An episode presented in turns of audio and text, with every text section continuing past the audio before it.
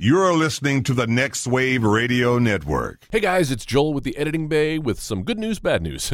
Good news is we have a new episode for you this week. That's right, the Remo Williams episode that was uh, announced a few weeks back that we had to push off.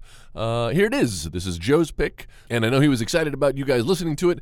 The bad news is uh, we had some technical difficulties. I was out of town, unfortunately, for this episode, so I left the equipment behind with uh, Joe to figure out, and uh, apparently my instructions weren't as uh, thorough as they could have been uh, because the audio did not turn out uh, to our standards. But luckily, we stream on Facebook, uh, so it is not a completely lost episode. But you will be listening to the Facebook live audio stream, unfortunately. Um, doesn't sound quite as good. It's a little echoey, uh, but you can still make out what everyone is saying. Still very entertaining. Uh, we've got special guest and friend of the show, Jason Cox, and of course, Tess, uh, to talk about Remo Williams. But you'll have to forgive the audio quality. We'll be back next week with a new Thanksgiving themed episode. But for now, please forgive us and try to enjoy Remo Williams The Adventure Begins.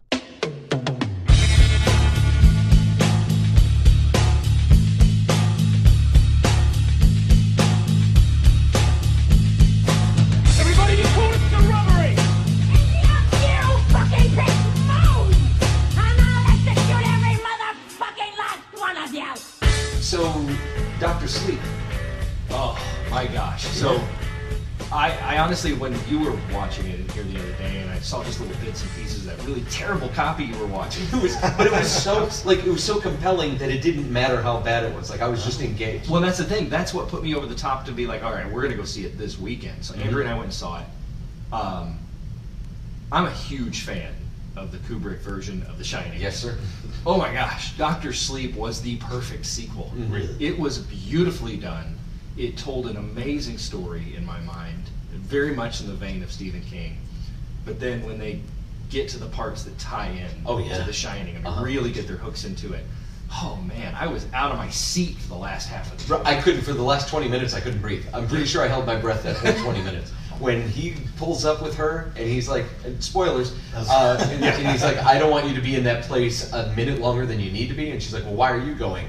I need to go wake it up. I was like, Oh shit. Yes. Oh God, Yes. yes. And and and it, it just the things that he did they did with the casting. Uh, there were a couple of weak spots. Yeah. Uh, on on casting all these years later. Uh huh. But I gotta say, uh, the casting of, of was Dick. Uh huh. Oh my gosh. Yes. That was awesome. It was a good bit of Oh. casting. What I liked is that Doctor Sleep was a it was an appropriate sequel to both the book Mm-hmm. and the movie. Like it, it it's it fit both of those molds while still kind of being true to itself at the same time, which which is rare when you see it like a book to movie translation. It was it was so good, and I don't think they could have picked a better person than Ewan McGregor to play an older Danny Torrance. And I, I- had my doubts at first. So did I when I first saw that and realized who he was supposed to be. Mm-hmm. Uh, but just the way he played it off, the way they told his story. Yeah. And that's the thing. This wasn't so much a horror movie Mm-hmm. as it was.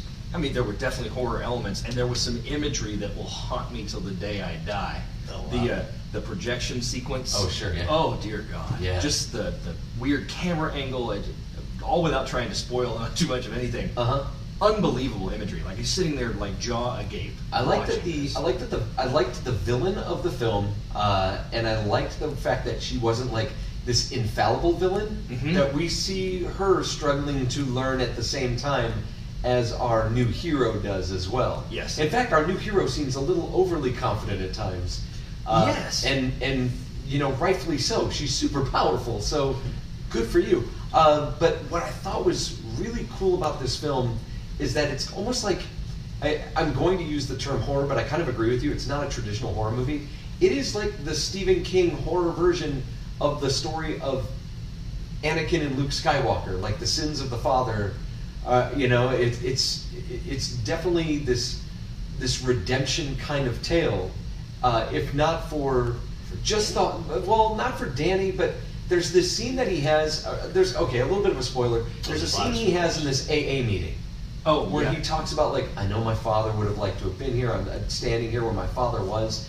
So there was definitely there was definitely trying to keep away from vilifying Jack Torrance too much, but also like we revisit that later on, and it's like, oh my god, this is and that I think you would come walking out. This is me struggling not to spoil too much of the movie, uh, but you would come walking out, and I just like threw my hands up, like, "Oh, okay, all right, well then there we go. The bartender. Yeah. Nice. Well, I think I, I think it's one of those things, and maybe it's because I'm older and a little wiser to movie tricks now. But it was it was telegraphing who that was. Mhm. But at the same time, just waiting to catch a glimpse. Yeah. And the way they did it and the phrasing they used. Um, and, and again, that falls right into my sh- only real shortcoming with the movie was the casting Yes. of a couple of characters. Yeah. But even that one, there were a few moments where the eyebrow Uh-huh. landed it. And Yeah. that's all I needed. Uh-huh. You know, um, but at the same time, today I saw the Jim Carrey deep fake Jack Torrance video. Uh-huh. If you haven't seen that yet, I have it's not. very impressive. Um, it, it's it's the whole typewriter scene with you come in here and you hear me typing. Oh, you wow. know that whole scene, but they put Jim Carrey's face over it. Yeah. The fact that they can do that so flawlessly, Uh-huh. you should have been able to slap. It's, it's Jack Jack, Nicholson. Nicholson on there. Well, it could have been a Jack Nicholson thing too. Like May have if, been. if he didn't want them to use it, Yeah. Then I think he still has. He's still alive, right? Jack Yeah, Nicholson. yeah, he's yeah. still with us. I feel like he he's hasn't down. done a movie since what? The Bucket List. It's been a Yeah. while. Yeah. He just goes to Laker games now. Does he still go to Laker games? I- my whole thing is, you don't. He used to be one, the most visible person at the Oscars. Yeah. And you don't really see him at the Oscars anymore. So, do you see him at the Laker Yeah, games? you do. I mean, it's it's a showbox now with both teams having big uh, stars on. Yeah. You know, sports. Like Drake. That's the uh, Raptors. Oh, because he's Canada. Canadian. Yeah. You know he's responsible for them winning I mean, or dude, losing dude, or winning. Did they win? They won. They won. They God, definitely it's all Drake. Yeah, I mean, it is. He got a ring. Last name ever. He got a ring with him. First name greatest. Yeah. Oh my God. One of the, the greatest Sprite commercial ever. Uh, so, so I what disagree. else? You disagree? It's not the way. Uh, what else? You got anything else? No, but uh, now I want to talk about Doctor Sleep a little bit. I mean, Did you see it? I haven't seen it yet, but I What- want to what ask the you fuck guys, do you have to Yeah, say? I want to ask you guys a couple of questions, just Sure. because I mean I'm still going to see it anyway. I know there's spoilers and other people might. not. Okay. But um, so how much of it did uh, Listener of reference- Shining episode that was last week. That was last. By, week. by the way, we just need a sign that you guys can throw up that just says "spoiler zone," and that way you can take it down so people know when they're watching the video they can unmute. that's, that's a great idea. We should- Highway to the spoil. Okay, but- go ahead. But no, how much? So how much of it uh, referenced like The Shining, and like how much of it was like paying old Thomas Stewart in different scenes? Would you say? Uh, many, many. Like, Like- there's there's so many. There's a scene where uh, Ewan McGregor is talking to a doctor. Is it? It's a doctor. At, at his AA meeting, it's the um, Yes. uh, yeah, Yeah. The, the guy who's in Star Trek. Can't remember Bruce Greenwood. Uh, and that whole thing is staged just like the meeting that Jack has with Ullman at the Overlook at the beginning of The Shining. Down to Like- the office. Yeah, down to the Oh. office. It's really interesting, like how these these things resonate and echo across the years. Like it, it's really neat. And how many years? Like, um, did it say how many years? Thirty years, it's Yeah, thirty it's been years like later. 30 something So years he's a later. grown man. Everything's happening. Yeah, to him. and so what's happening is that there are other people that shine, obviously, that have these powers. But there's like this this group of people. You would almost compare them to vampires. Okay. Like they eat the shine, and so they're hunting people down. Like they've got people going out and scouting and trying to figure out like where are they? Where where are the people that have the powers? And they go and they try to consume that. And it keeps them from aging too It- fast. Yeah. Um, and so they key in on this little girl uh, who's basically okay. So they they kill this little boy uh, played by the kid from Room, uh, Jacob Tremblay. Uh, they kill him, and this little girl senses it, and they sense her. One of the villains senses her presence and starts to kind of track her down. And every time she tries to track this girl down, she ends up getting gets fucked up a little bit. Oh, shit. but uh, but they realize like this girl is way powerful. Her shine could feed us forever. And so meanwhile, this little girl has befriended Danny Torrance, Mm-hmm. uh, like over like miles and miles just through this this telepathy. And they've had the- for eight years they've had conversations and stuff. He's got this blackboard. Oh, in I his forgot. room. That much time it's passed. Yeah, there's yeah, an yeah. eight-year time leap, and so he writes on his chalkboard, and it's she reads it in her mind, and then when she thinks something back, it writes itself on the chalkboard. in her handwriting. Yeah. Oh, yeah. And so they've kind of become friends over the years, and uh, eventually she learns about what's going on with these bad guys She has to and tr- gets in touch with him, And- and is like, "You need to go. You need to go search for this." Oh shit. Yeah, but do they and do they ever have to go? I mean, this is a big spoiler. I know. Do they have to go back to the Overlook at any Oh. Yes. point? Yeah, it's the final act of the movie. Oh, they go wow. back to the Overlook. That's that's what I was talking about. Where they drive up there, and he's like, "I don't want you to go in. This place is dangerous for people like us. So I assume it's going to be dangerous for people like them." So he brings it. He's like, "I don't want you to be in there a minute longer than you have to." But then he goes in and he like wakes up the spirits and stuff. Oh shit. And there's also an element of after the incident at the Overlook as a kid, Yeah. uh, Dick Halloran teaches him how to like contain the evil spirits that come after him because they're still hungry. And so there's this there's this way that all of the people that shine have like these. If, if you've ever watched Sherlock, there's the mental palace or whatever. Yeah, yeah. They're, they have something that's kind of like that. Everybody has something that's like that, uh, that's unique to them, but it's a way that they store those things and keep them locked away. Uh, and it, it's really it's really fun to see how those are different for everybody. Shit, I gotta see this. You do need to see Yeah, this movie. It's I watched- fantastic. I, remember you watching it the other day, and you didn't say shit to me for like 20 minutes No. when I walked in. If, if you even if you haven't seen The Shining in years, Mm-hmm. this movie is well worth Going. going. it- First of all, it's just even standalone amazing, and it does just enough of telling you the story of The Shining Mm-hmm. to be able to go, oh yeah, I remember all that stuff now," Yeah. at the very beginning. But then, I mean, the first hit of music Yes. is is uh, it, uh, yeah, it's They- beautiful. They, yeah, they, they, they pay respect to it. There's so many shots. You remember that opening shot of The Shining? That's Yeah. like the Flying over the lake. Flying over the lake. Yeah. that happens again. Like they they revisit it. The thing that they did in this movie, like how they would go back, they kind of wink and nod and, and give you little hints of what happened before.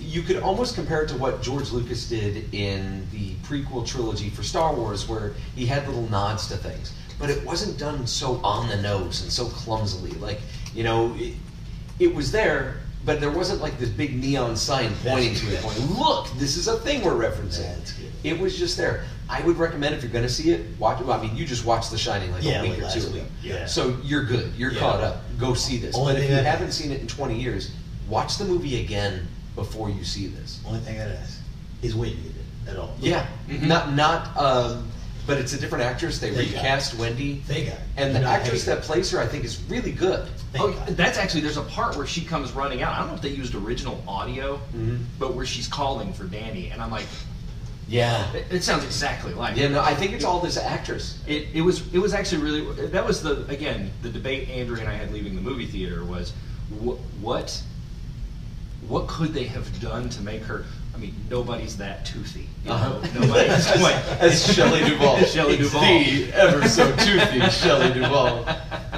but uh, yeah anyway it, it Oh, Shelley Duvall. It, it honestly, I, I love horror movies. I love suspenseful movies along those lines, and The Shining being one of those kind of up on a pillar, like like just jewels in my collection. Yeah, this was an amazing sequel. So it's well worth it. does not disappoint. Check it out. Yeah. Agreed. So uh, this is the editing bay on the Next Wave Radio Network. My name's Joe. Without a Joel, But I'm just.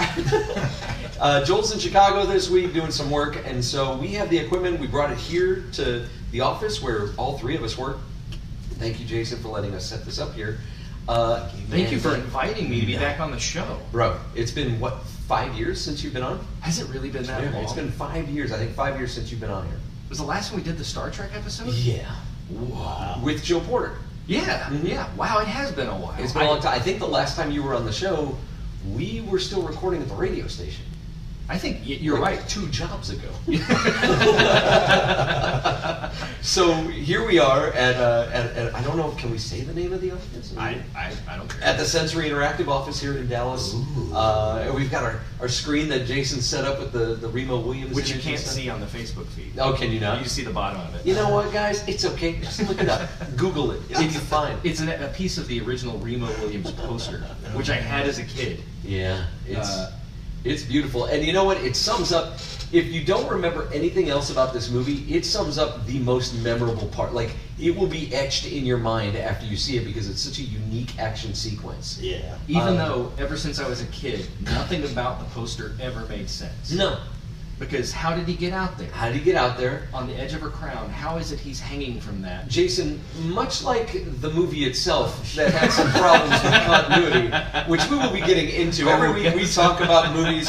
Uh, they might be good movies, they might be bad movies, no matter what the case. Every week we get together and we watch a movie and we talk about it. And we invite you, our lovely Editing Bay listeners, to take part in the discussion, whether you're on Facebook Live right now, hello, uh, or if you're listening after the fact on the, uh, the actual podcasting channel. We invite you to take part in the discussion. Go to editingbay.com uh, slash or no, what is that? Facebook.com slash editing bay. Man, I'm skipping to the end. Uh, or uh, go to the uh, search bar, put in the editing bay. It's because we're sitting in different spots. Uh, Hey, you That's got to what- do both parts. Of I the gotta do original. both parts. I gotta do, uh, go, go to the search bar, put in the editing bay, find the image of the woman with the bleeding eyes, click on that, and uh, that's where you can find us and talk back to us. Let us know what you think about the movie of the week uh, because we are about to dive into one of my childhood favorites, a movie that I forgot all about until probably three, four weeks ago when I was just kind of scouring some of like the pirate sites. Yeah, it's we were sitting here in the office, and my office is actually on the other side of this wall, kind of back from everybody. And I hear this. I mean, I hear maybe two bars of music, and come running out of my office. Mm-hmm. Yeah. Are you watching Remo Williams? I was like, you know I am. I'm watching some Remo fucking Williams. Uh, yeah, I forgot all about this. This movie was a childhood favorite. Like I watched this on repeat over and over. Oh my God. This was one of those movies. I didn't see it in the theater, but it was one of those movies that like caught it on TV with my dad. Me and my father would watch it. always on? That's the story. That's the story for a lot of movies. Like me and my dad would watch it sitting around, which makes me think maybe me and my dad didn't do a whole fucking lot. we just sat around and watched TV, and he's watching right now. I see that he posted. yeah, I saw something. that too. But we just sat around, we watched TV. He's the one that told me, he's like, you know, that guy who plays the uh, Korean is Joel Gray. And I'm like, I don't know who the fuck Joel Gray is. I'm eight years old. I don't know who that is. Um, but yeah, it's Remo Williams. The Adventure Begins from 1985, directed by Guy Hamilton. If that name sounds familiar, it's because he directed like Goldfinger, Diamonds Are Forever, Oh, wow. Live and Let Die, The Man with the Golden Gun, arguably some of the best Bond movies. Uh, he also uh, directed Force 10 from Navarone, uh, and this movie is also written by the guy who wrote the, the original Bond films.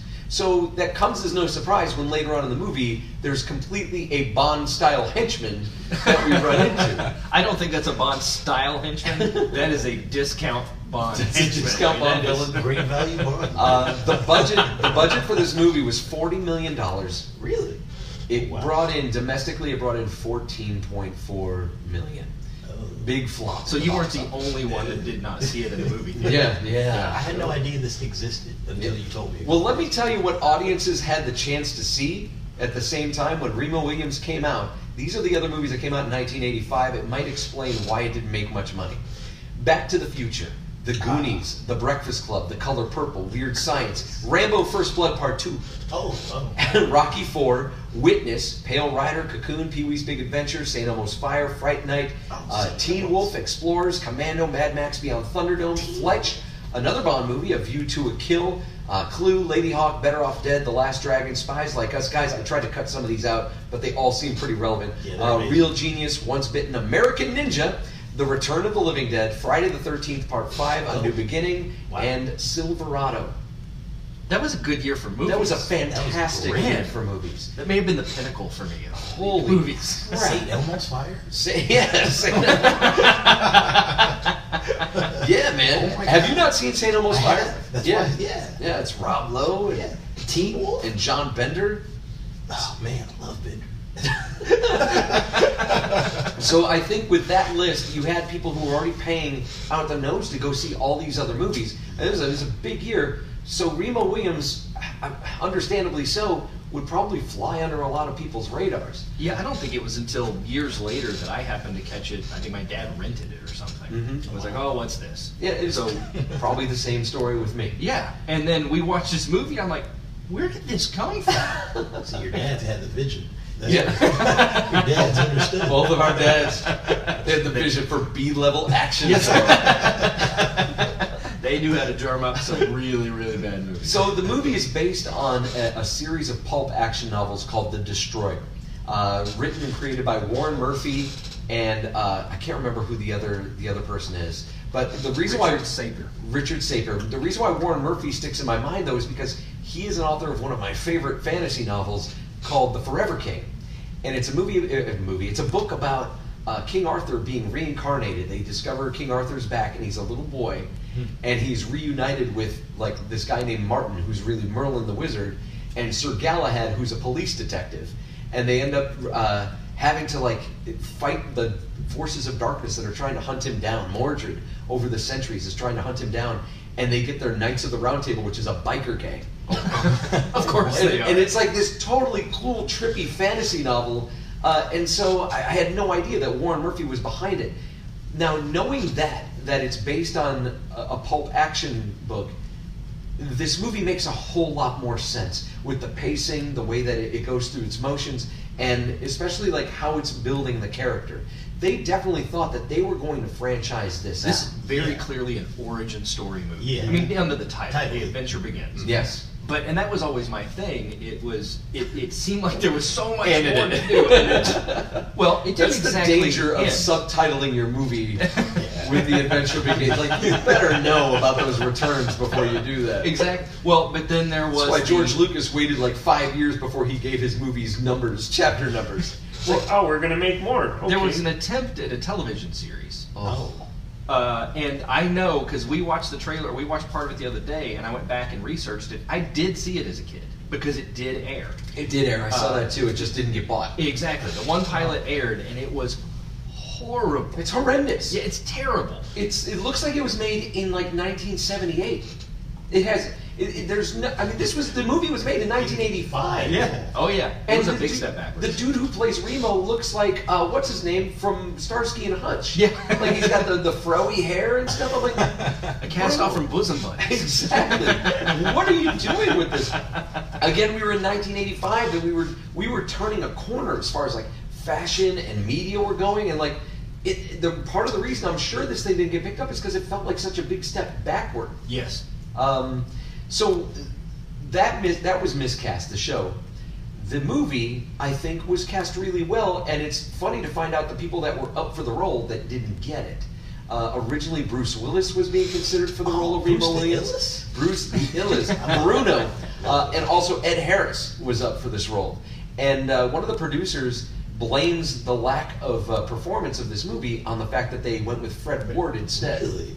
See, and I find that hard to accept because the unknown Bruce Willis at the time, Mm-hmm. I, I try to imagine him in this role, and it would have been a different movie. Yeah. completely. And I don't think I would It would have been Die Hard. Yeah, that's, I'm just big- about to say. I had a really strong Die Hard. feeling. And then Ed Harris, I just think he's too much of a presence for this role. Mm-hmm.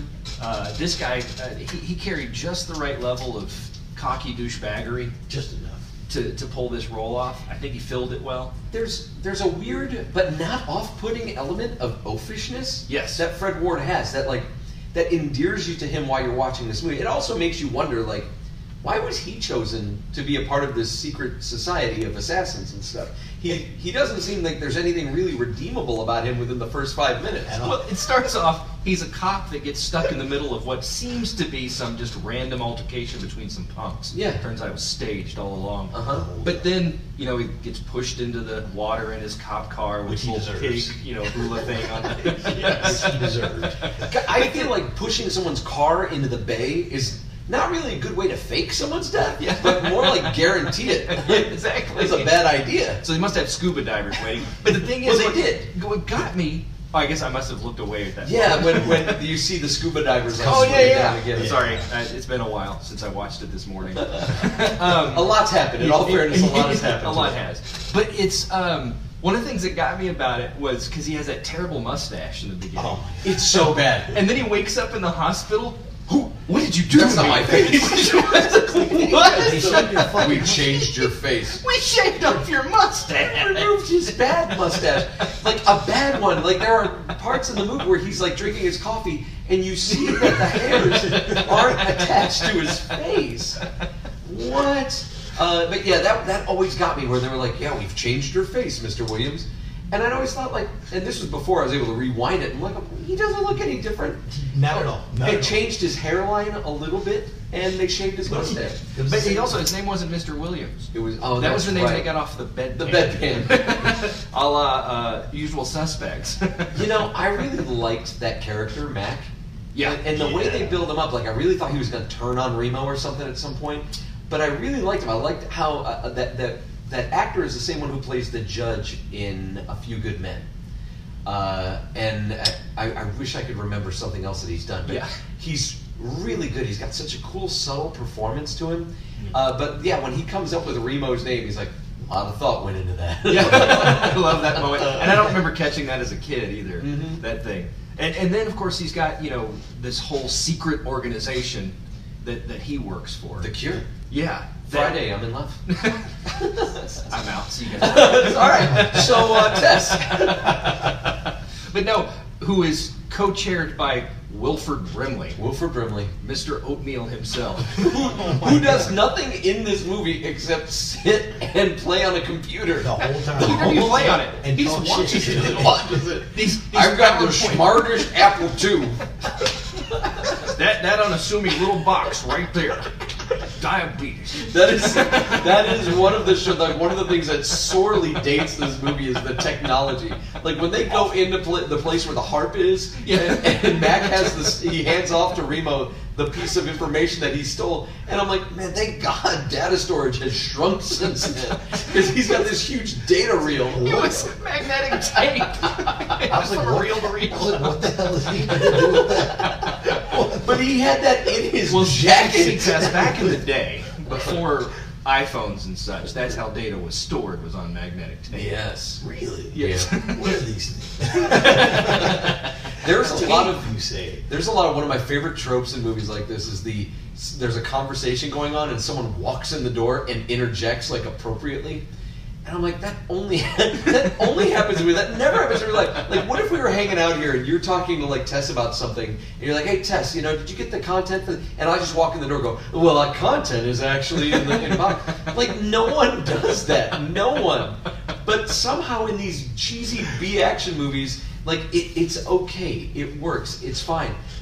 And and I don't know if it's because of the cartoony nature of what's going on in this film because there's this weird Karate Kid Rocky aspect to this Yeah, movie, definitely. and Yeah. also like a Lethal Weapon buddy cop thing happening. Uh, but but the the kind of element that they create is it's w- like you're clearly watching fiction. I, I don't know how else to elucidate this, but like there there's just an element. There's something It's like- about this movie it's like, where you know, like not another teen movie. Yeah. it's like not another bad action movie. Like all in one. Like, but it's it's, sort of- but it's yeah. still kind of a legit story Ex- on its own. Exactly. That's what's crazy about it. But it the way like everything that happens in it, you'll see in all of your different like uh, bad action movies. But the story is still good enough to where you're like, I have to see this in. Yeah. Like, I've got to see how this all goes. It's just enough off kilter from reality with that stuff that it feels like a comic book movie. Sure. It feels like it came from a pulp. Absolutely. So that's that's kind of where I dismissed a lot of it. So one of the things that's important to have, especially in 1985, is a good score.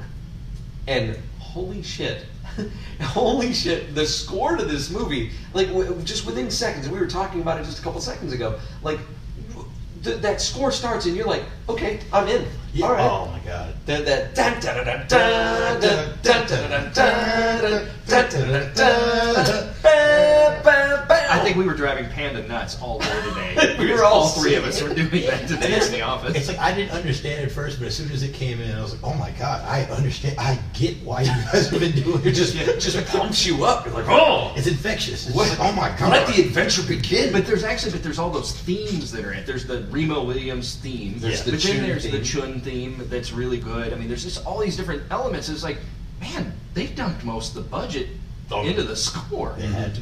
But then, uh, so that was the thing that's always been one of the things that stuck out to me about this movie. So when I went to IMDb today, be like, all right, who scored this movie?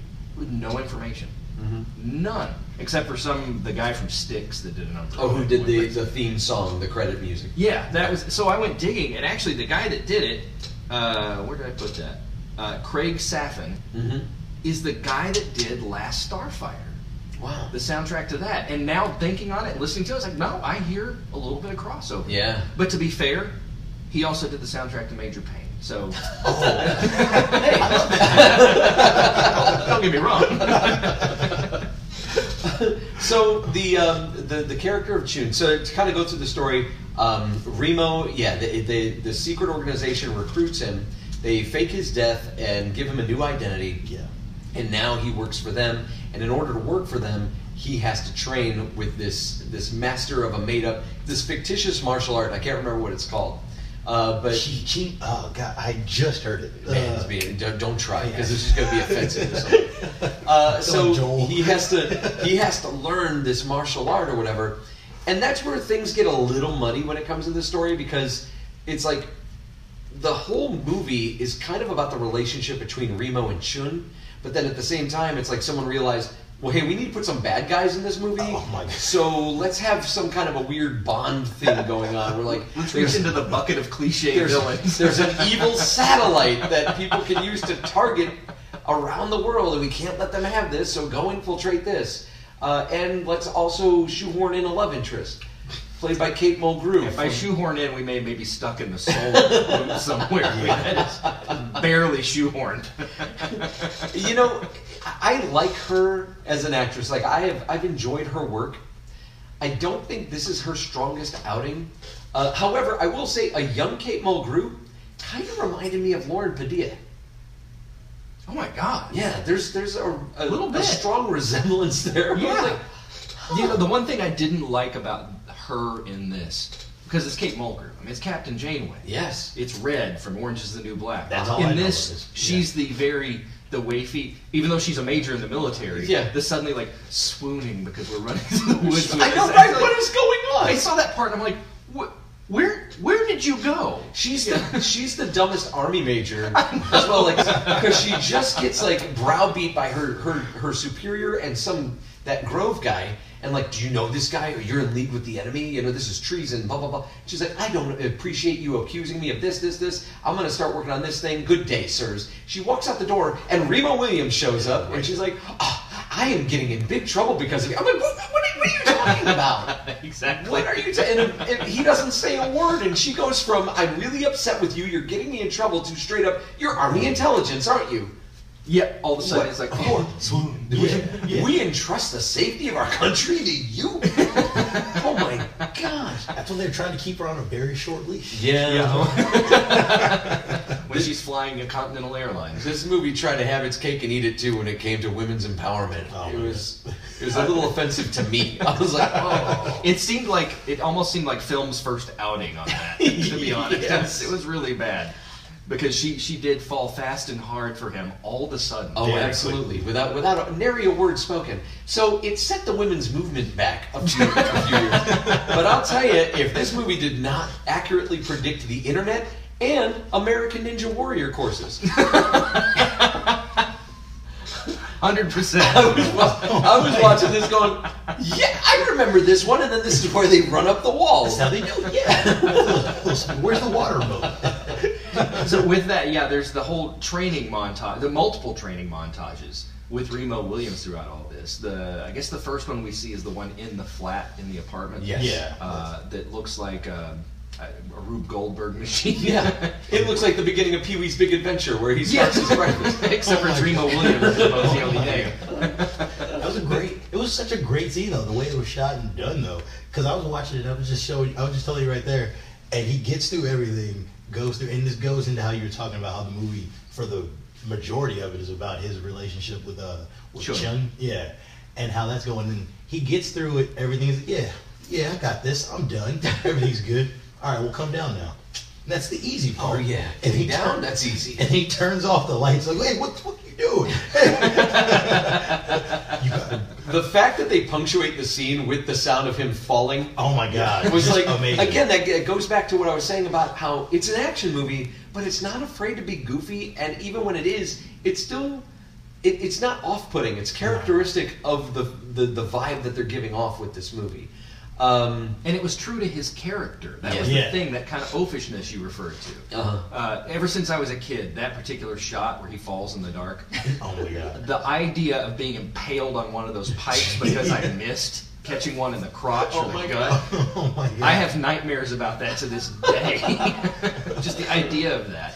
I still have nightmares to this day of the guy drowning in the concrete. Oh my god! Oh yeah! Wow! yes. Yeah. And the one worker that is kind of goes, Oh. I'm like, Why is no one scrambling to help this Just like, oh my god! Well, it to got- be fair, they just saw Remo Williams run across the concrete and pull a full on Like a Jesus swan. Christ. They We're still dumbfounded.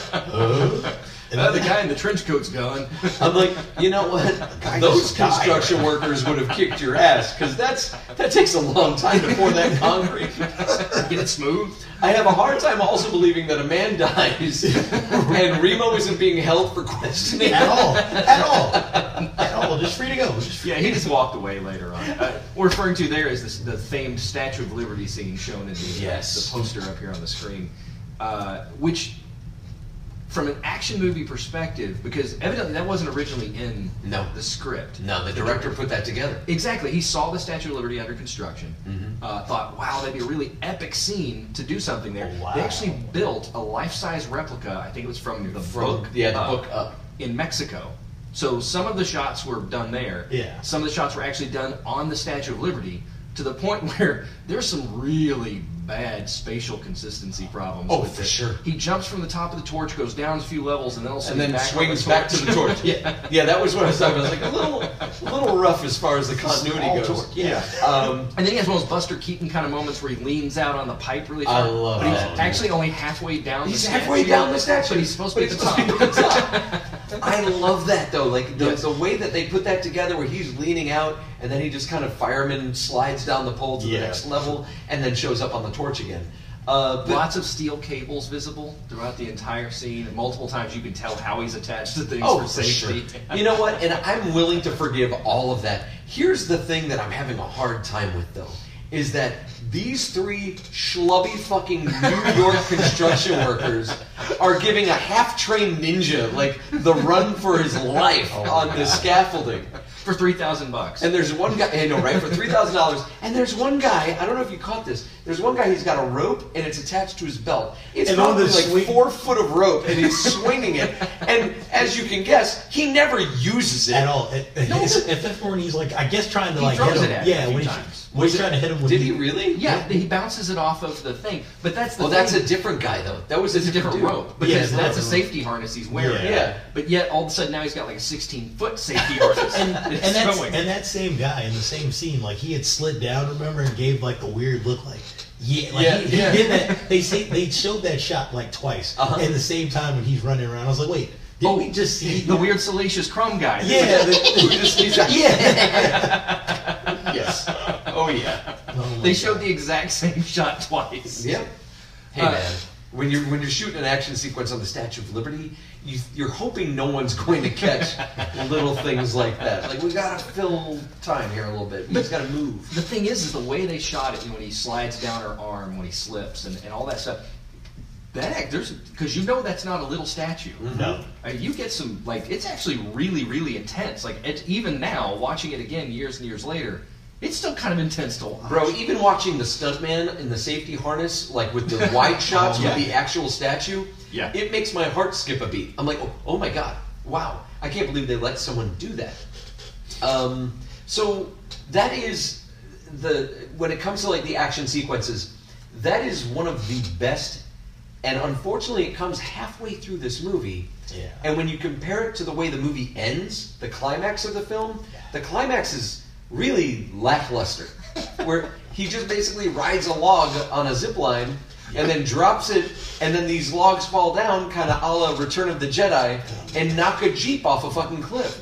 Yeah. Yeah. So that whole thing is always ever since I was a kid. First of all, they they happen to have explosives planted everywhere, Everywhere. that are Yes. remotely triggerable. Fortunately, in this one, they were using Red Five, an obviously an obvious nod to Star Wars. Yes. Which is referenced throughout as the Star Wars space program from the '80s. For you kids that are listening, that was a real thing. Mm-hmm. Yes, a it real was. military program. Oh, oh. uh, Oh, you launched didn't know by that? Oh. Ronald Reagan. No. So you just thought they were just referencing Star Wars. Yeah, I mean, the guy said, "Yeah, I'm cool with the Star Wars crowd." Yeah, the Star Wars program was actually a- it was like Han Solo, Luke Skywalker. Go ahead. Yeah, yeah, the Tell Star them Wars what it program is. was actually a satellite-based missile defense program. Oh. Like, like the the whole space force that Trump is trying to launch now. Oh, It yeah. was the precursor to that. It was the idea that we have weapons platforms in space to shoot down Russian missiles and stuff like that. real. Yeah, it's a real thing. Uh, Oh my god. So that's what they were referencing. But the whole time, me being a Star Wars fan was like, uh, Star Wars. That's literally what I thought. Darth Vader? What? But then, so they, of course, they fire Red Five, which happens to be the district he's in with all the explosives planted in the ground that randomly explode. Sure. But then all of a sudden, after he gets away from that, he's sitting on a log Just yeah. randomly Like attached to a steel cable that starts moving. I, I- and I'm trying to figure out what the point was going to be for that log. Like, this is a military training facility. Why are you hoisting a log up a mountain? And it doesn't look like it could be a lumber production because No. it's one log. Yeah, just on one- what appeared to be at least a half mile to a mile long steel cable. Uh huh. And so your final action sequence is basically him perched on this log, just waiting for, for people to shoot at him, and then and then he just these guys don't even stop. Like they see the log hit the, the mountain, these other logs rolling down. They don't even stop the jeep. They're not like "Eh, reverse. let's let Just- those go by. Let's let those go by. Well, so to that scene, it starts off, you know, everybody's like, you know, we've got him, we've got him, the explosion's got him. And I was like, no, no, we've got him on sensor, but he's 50 feet above the ground. okay, military guys, you have all this advanced technology, you can detect a heat signature of somebody running around your base. Right. How do you not know there's a giant steel cable with a log attached to it? Bro. That makes sense. Bro, there's there's a lot there's a lot to this movie that doesn't make sense. That is one of those things. Well, and then the, the billionaire, Mr. Uh, Grove. Grove, that's it. Mm-hmm. Who I think may be named after General Grove, who was the head of the Manhattan Project, by the way. Oh, for real? Real historical reference. Wow. Uh, Well, I that could- seems It genuine. just so happens when I ate lunch today, I was watching one of my World War II documentaries. Tell us all about it, Grandpa. Just so happened. Oh, I'm that guy now. Um, but yeah, he grabs a rifle from the soldier who's aiming at him. He's like, "Sir, I'm not going to take that shot."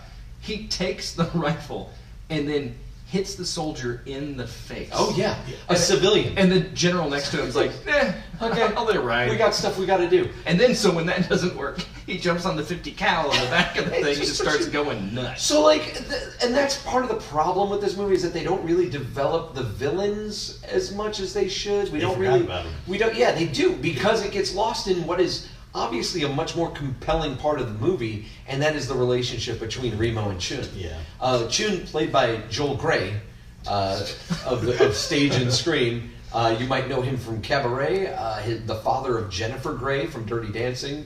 Uh, preferred her before the nose job. Um, Agreed. and uh, and like, what do you guys feel about the should we say whitewashing of that role? Well, I mean, so. Definitely whitewashing a Yeah, bit. the thing is, is like, okay, so we have a white man playing a Korean, an old Korean man, Yeah. Very proud. And- of you. and- very proud Korean guy. and not the best, I think, accent. There are definitely some holes in that, but I will say, compelling character. Yeah. yes. No way in hell somebody's doing that today. No. No. No. but not at all. back then, they were nominated for Really? makeup Yeah. for an Oscar. Academy Award. They lost to Mask, The Cher the movie. Cher movie, which, yeah, I, they would have won if Mask hadn't been out This yet. the movie we watched today is Oscar nominated. twice, Twice. twice Oscar nominated because Gray was also nominated as Best, Best Supporting, Supporting Actor. Actor. Are you fucking What? It's the world we live in, man. what?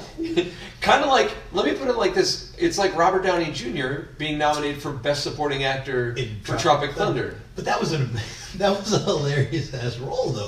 So it's June, you might argue. I mean, For 1985. The thing is, though- actually, you know what? Chun was very hilarious. He was hila- he was funny as shit. Like when they went and they uh they passed the guy with the whole- with the bottle uh the Oh, bottle yeah. game or whatever. At the and- carny. yeah, the Yeah, carnival. Coney Island. and he won the big and he won the big ass uh, stuffed animal and they're walking away with Pink it. Panther?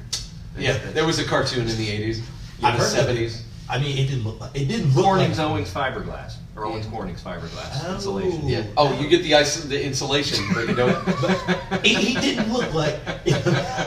That's one time. It's like the cartoon. Sounds like uh, the insulation. Ah, it's weird how my brain works. It's weird how my Ah, I seen brain that guy at works. Home Depot. When he's walking away with, well, when they're walking away with the Pink Panther. Uh, okay. the thing is, is if and they Uh-huh. he said, he's like, just remember, I want him. He's Yeah, mine. I mean, that's hilarious. That's hilarious. And that's the thing is he has these great moments, but the difference I think is that this this movie he was supposed to be a Korean man. Yes. Yes, definitely. Tropic Thunder, he, he was a white man guy, playing. supposed a- to Exactly. I'm a Like- dude playing a dude, playing another dude. So Oh my God. I think that's how Robert Downey Jr. gets a pass for Yeah. that one. Yeah. But this, if it were made today, Oh, no way. No, no, no, no. No. People are losing their minds because Johnny Depp played Tonto in The Lone Ranger. Oh, I know. Like that's, Oh, and, and yeah, he's yeah. maybe one fifty seventh American Indian. I Come saw on, American American. Indian once. you gotta have something. I've, I've, I've been to a tobacco store.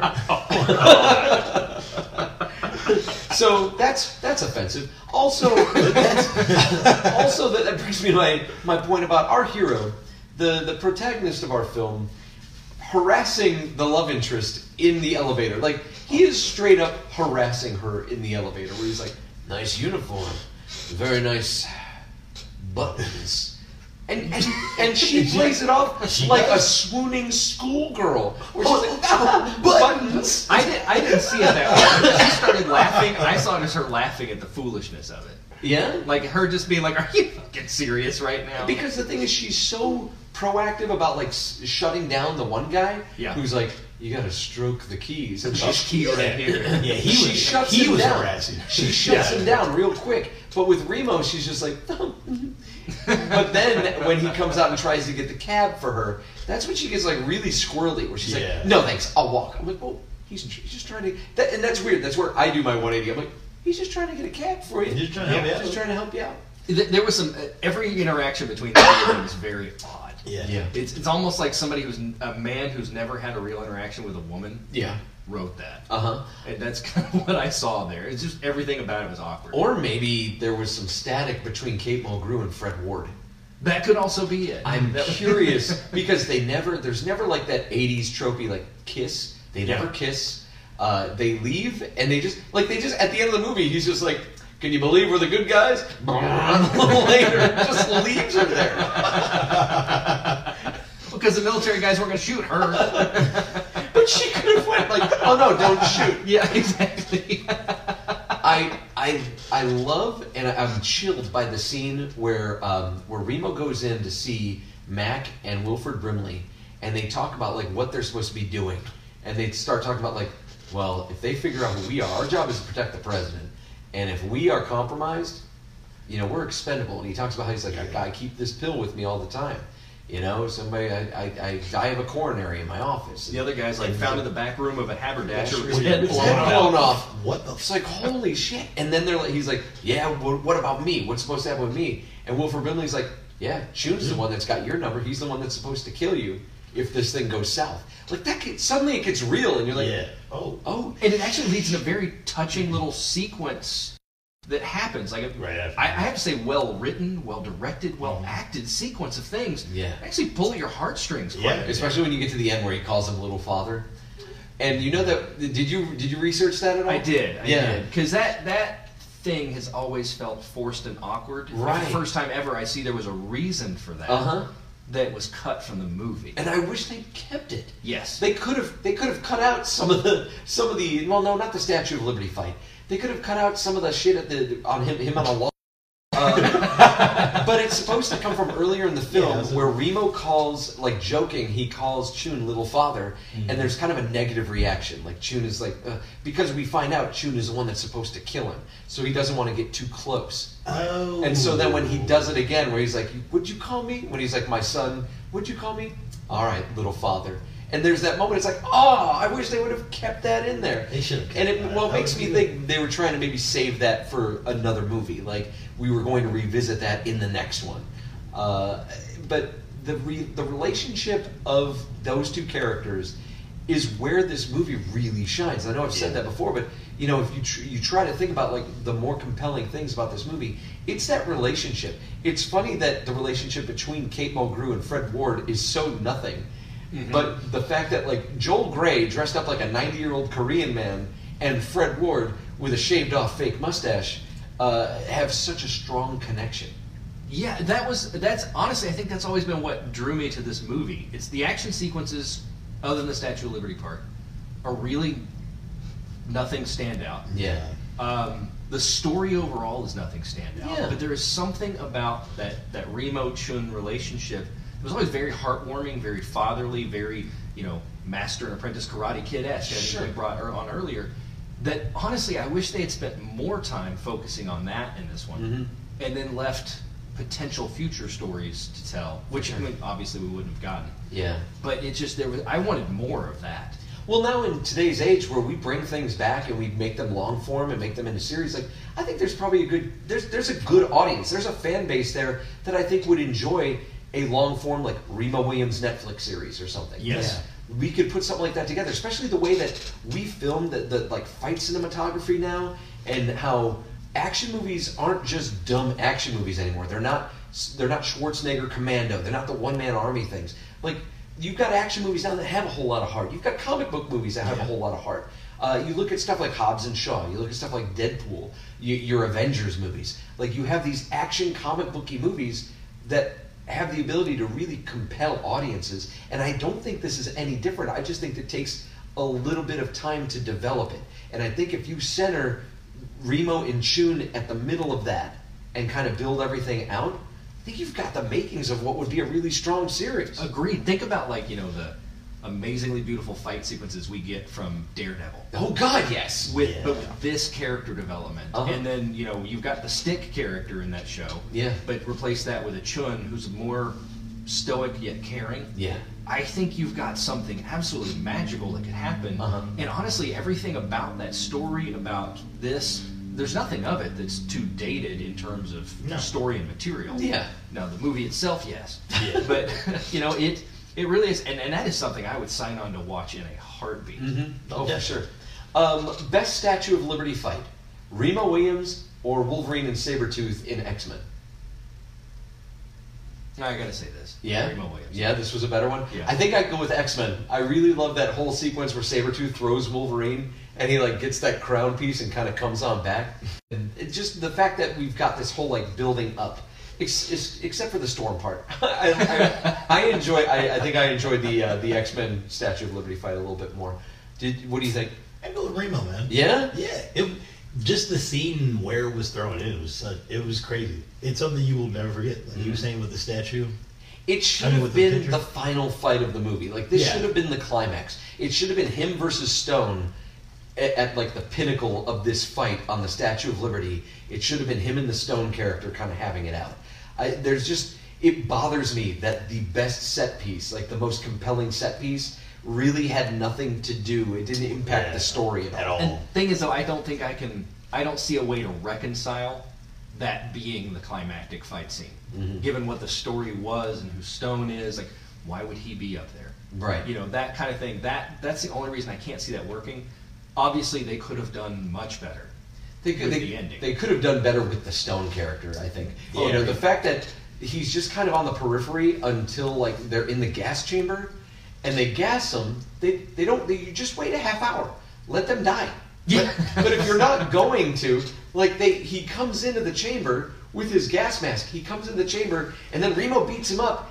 And then uses the diamond on his tooth, to, which is somehow deep enough to like cut this like this glass. But the fact, like, he didn't just use the door. Like, Stone just came in the door. Yeah. Just use the door. Yeah. man. How is Stone going to get out? it's like no, man. That's the reason why they gave Stone the diamond too. That was That's the only Just for that reason. scene. And this movie does that twice, where it kind of it, it creates its own out minutes before they need to use it. Like they check off gun things. That's like, oh, that's going to come back into play later.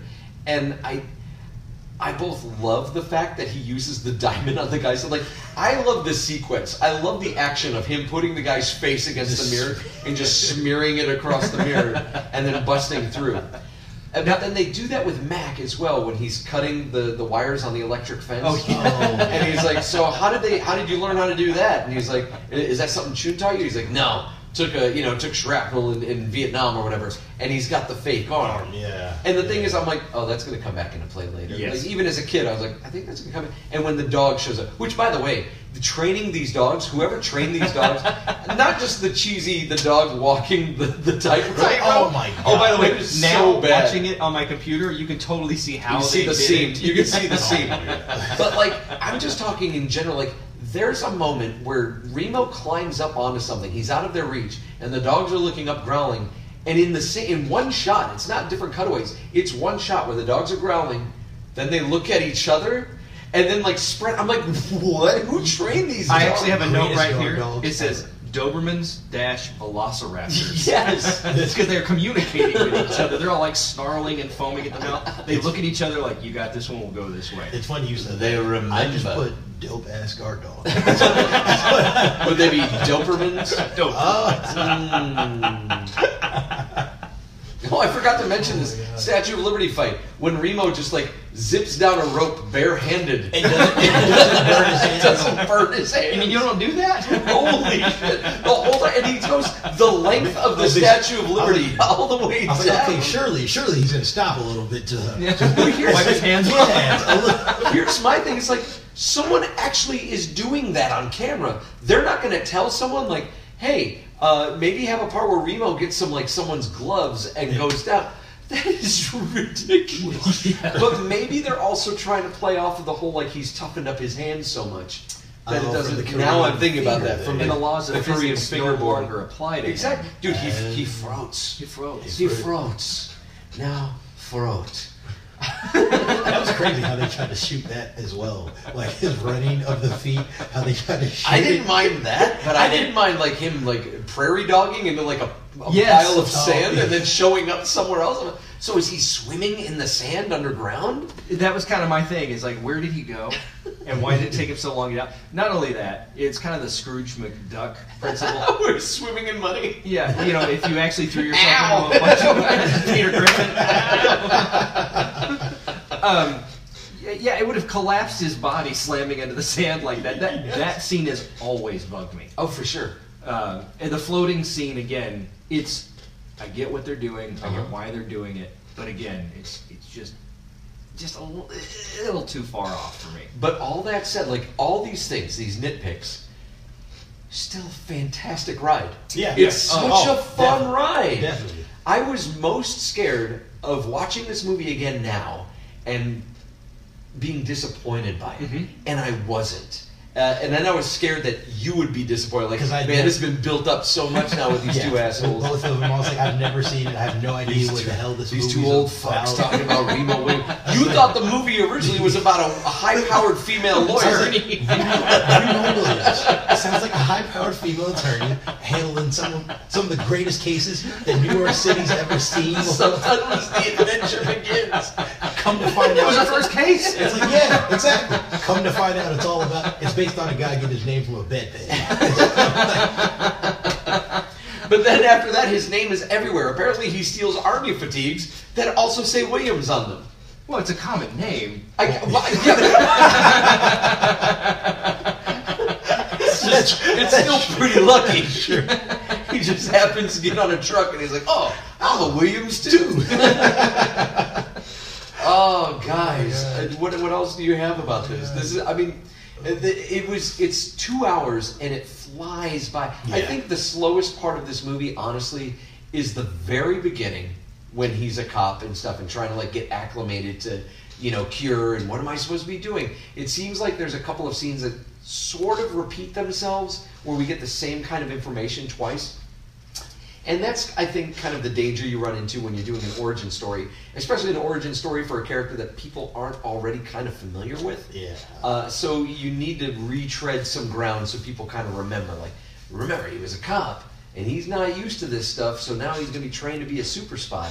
Which still, you know, after I've watched the movie for the hundredth time, I'm like, why did they pick him? That's weird. And what a dick move. It's like, well, we've recruited you against your will to be a part of this organization, and if you don't work out, we're going to kill you. What? what? don't Well, call damn. Sonny. Well, he didn't have any family, so they didn't. That's not fair. so what? He doesn't have family. He deserves a life. Life, yeah. But that scene actually that takes me back to the No Wilford respect for the Brimley character. Constitution. Yes. That character is such. I'm watching It's- TV. I, I, he's just kind of stuck in there. They're like, "Hey, Wilford Brimley's available. What can we do here?" And they just Sit kind his, sit his diabetic ass in his Just chair. wheel, wheel his ass into. And a- he's watching these videos that are basically bad PowerPoints with voiceover. Yes. I guess they're supposed to be data culled from the thing. Bro, but it's, but so it's like bad. cameras from inside cars. Like someone is getting in a car and having a private conversation, and somehow Wilfred Brimley is is, seeing able, it is go able down. to see all of it from this computer that It's it how doesn't they- seem. It's how they cover the exposition about who you know uh, Grove is, Yeah. and, and Hart. and Well, all he's the those guy things. that s- sloppily scratches his name into the, bu- the Yeah. barrel Oh, of guns. Yeah. that was the first time I ever noticed that was when the gun explodes. So yeah, there's this whole storyline about these guns that Which were we totally manufactured. jettisoned. We jettisoned that immediately. Yeah, completely. And talk about overacting too. Report on these weapons, sir. but yeah, I gun do like the explo- guy's reaction though, where he's like, "You better calm down." Right. There's a guy floating face down with half of his face missing Yes. in some swamp. Why don't you get his face out of the water? exactly. But yeah, the, the front end of the, the, the barrel of the gun explodes. It, the the AR sixty, which is what this weapon's supposed to Oh, be, yeah. based on an Agpara. But it's um, it, it's the, the, the barrel explodes and the muzzle guard on it or the whatever the sorry I'm losing my mind. Yeah, on the barrel, the barrel. Yeah, we'll say the end of the barrel Oh, okay. um, is got it looks like a kid scratched the name Grove yeah. Oh, for sure. into the barrel. for sure. Yeah, that, I never noticed that before either. I was like, "What sloppy ass prop master put this in?" Like, it had to have been on the day, and someone was like, "So do you have the gun barrel that says Grove on it?" And someone, went, "Oh, fuck." Somebody's over there with a back turn going, hang on, no, no, no, no, I got this, I Yeah, got I got this. it. Hold on. and also, I kind of feel like his name, if his name was on it, the manufacturing name was on it, it would be in small lettering, like along Much the, more the refined. side or Just- under just- under the barrel. Not a big, a big grove. Talk about it. You've never seen a military weapon with like gigantic, like, you know, Smith and Wesson. It looks like a fucking NASCAR. Yeah, It's just like sponsored by, That's what you do in training camp. You write your name on the barrel of your gun. but it's the manufacturer. this is not Full Metal Jacket. So yeah, there's there is that element where things get a little muddy in this movie, where you kind of you're trying to wonder, you're trying to figure out, okay, who's the bad guy? What are they trying to do? Why are they trying to stop him? And honestly, what happens if Grove, like, because he was like, well, if this thing passes, he's gonna get all kinds of sanctions, and I'm like, well, could you not just talk to the president? If you serve the president, you report to the president. Your job is to protect the president. don't you Why just- don't you call his ass up and be like, look, I don't have substantial data on this, but I'd like to share some stuff with you real Yeah. Instead of taking your death Altoid, maybe just, you know, reach out and be like, hey, Prez, Bro. we need to talk. quick. Maybe make a call first. Yeah, there's some- definitely some ridiculous storylines in there. Which makes me think that this is definitely from the book. Yeah, yeah, yeah. It has to be from the book. So one thing back to the Statue of Liberty fight scene. I love that it keeps coming I'm back. sorry. Keep It, coming it's back. so much happens in that. Yes, it does. The uh, when the three guys think they've killed him because they didn't catch that he was swinging from a platform and this gigantic bundle of tarps hit the ground.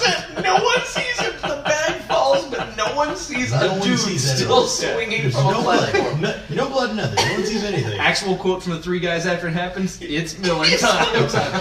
Um, Something that this and Ghostbusters has in common. Yes. but when they get on the elevator and Remo catches up with them Oh. and gets on, do you think maybe by chance the Captain America elevator fight scene took some cues from this? I think so. I like to think that whoever choreographed that scene is like, hey, you guys ever seen the Remo Williams movie? I want to redo that, but in Captain America. Chris Evans is like, you mean that movie about the high-powered female attorney?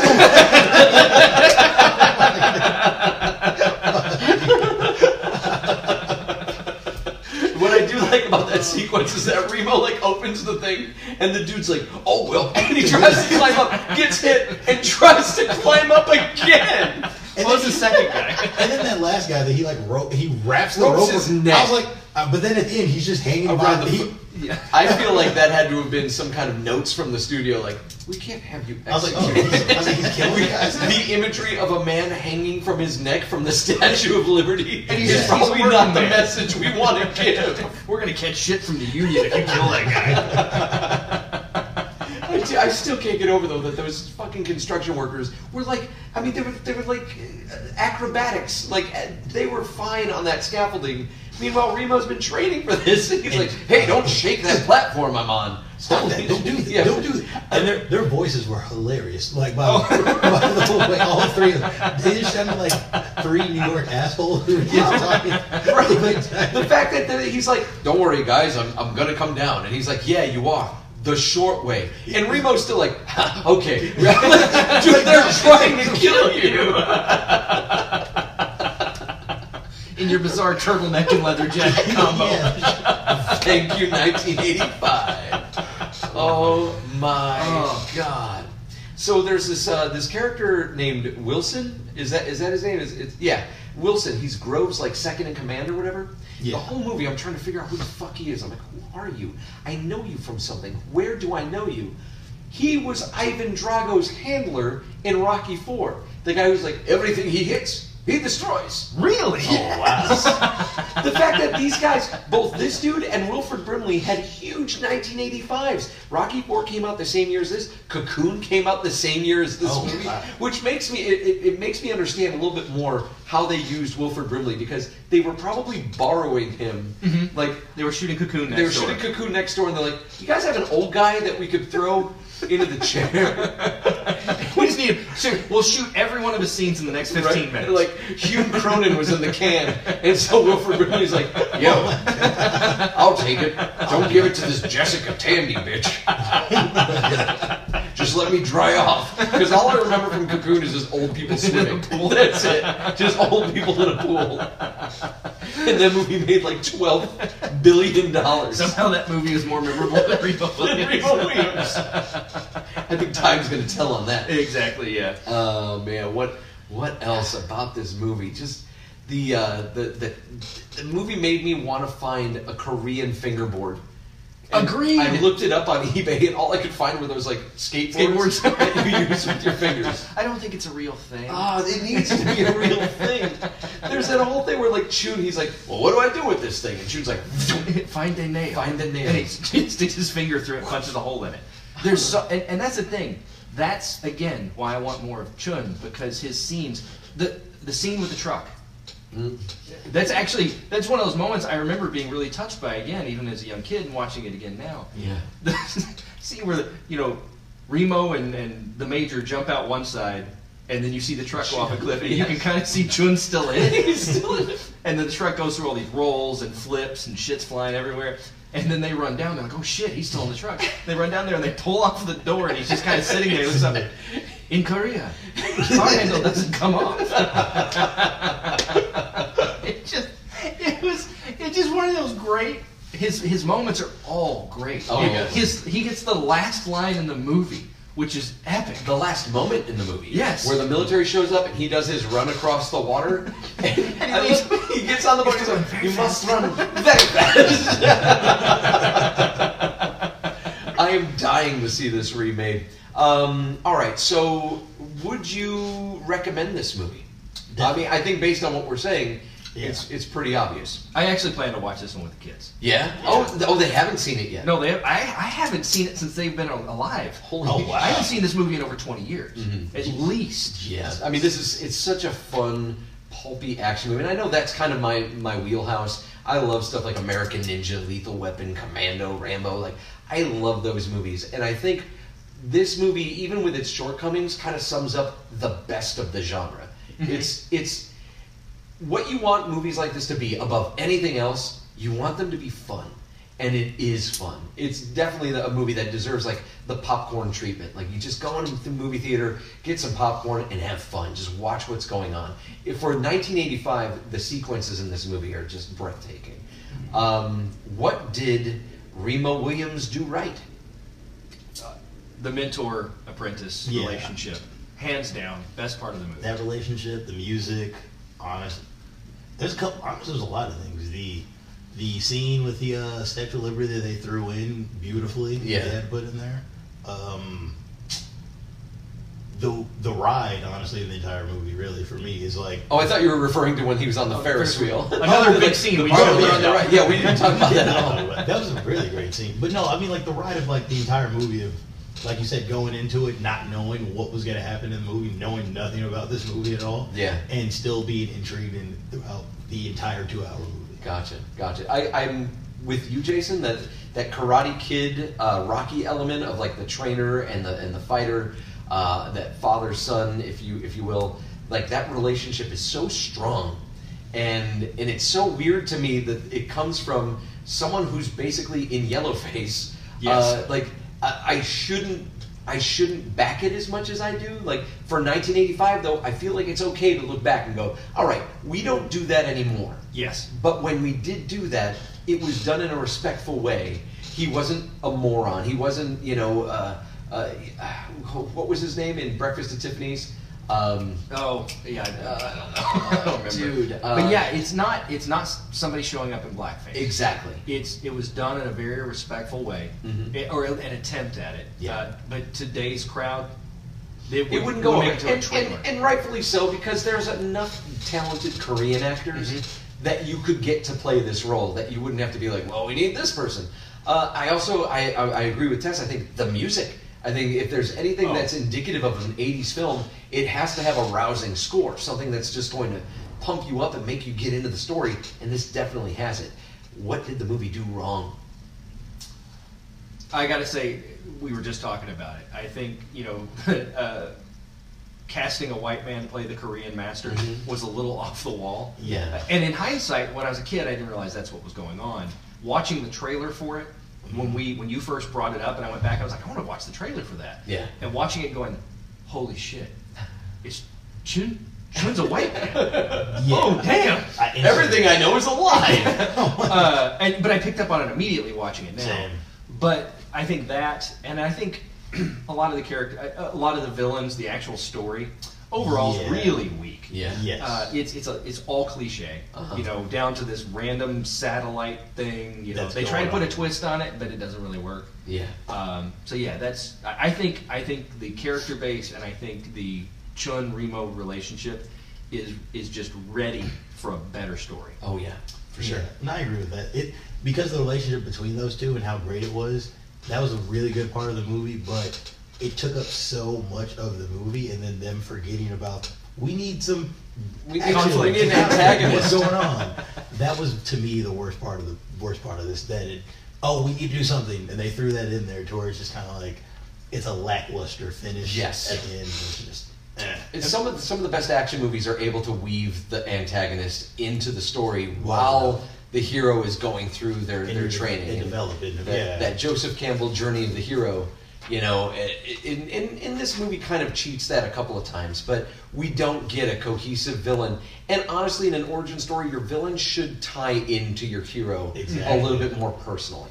Um, is go ahead. I I was gonna say, you know, and and you know, some of the what it got wrong, some of the actiony stuff that was almost it got into the supernatural, Yeah. uh, with him floating stuff like that. But at Mm-hmm. Yeah. the same time, some of the other things they got right with the action, why he was able to dodge bullets yes. because he could see where the guns pointed and then hear the muscles, you know, flexing and, And all that. understand where I they- loved that they That was they great took how they it did just a that, yeah. beat. They explained it, and I'm like, I'm good. Yeah. I'm happy yeah, with that. Those are all that simple.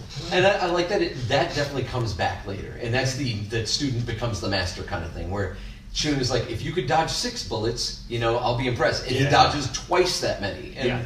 like that's awesome. That it, it and that's where I think that this movie should have it should have had a little bit of a, a postscript to it, uh, where Chun and Remo kind of get away, but then like we catch back up and they're in the cure, you know, the, the cure office or whatever with Wilfred Brimley. Mm-hmm.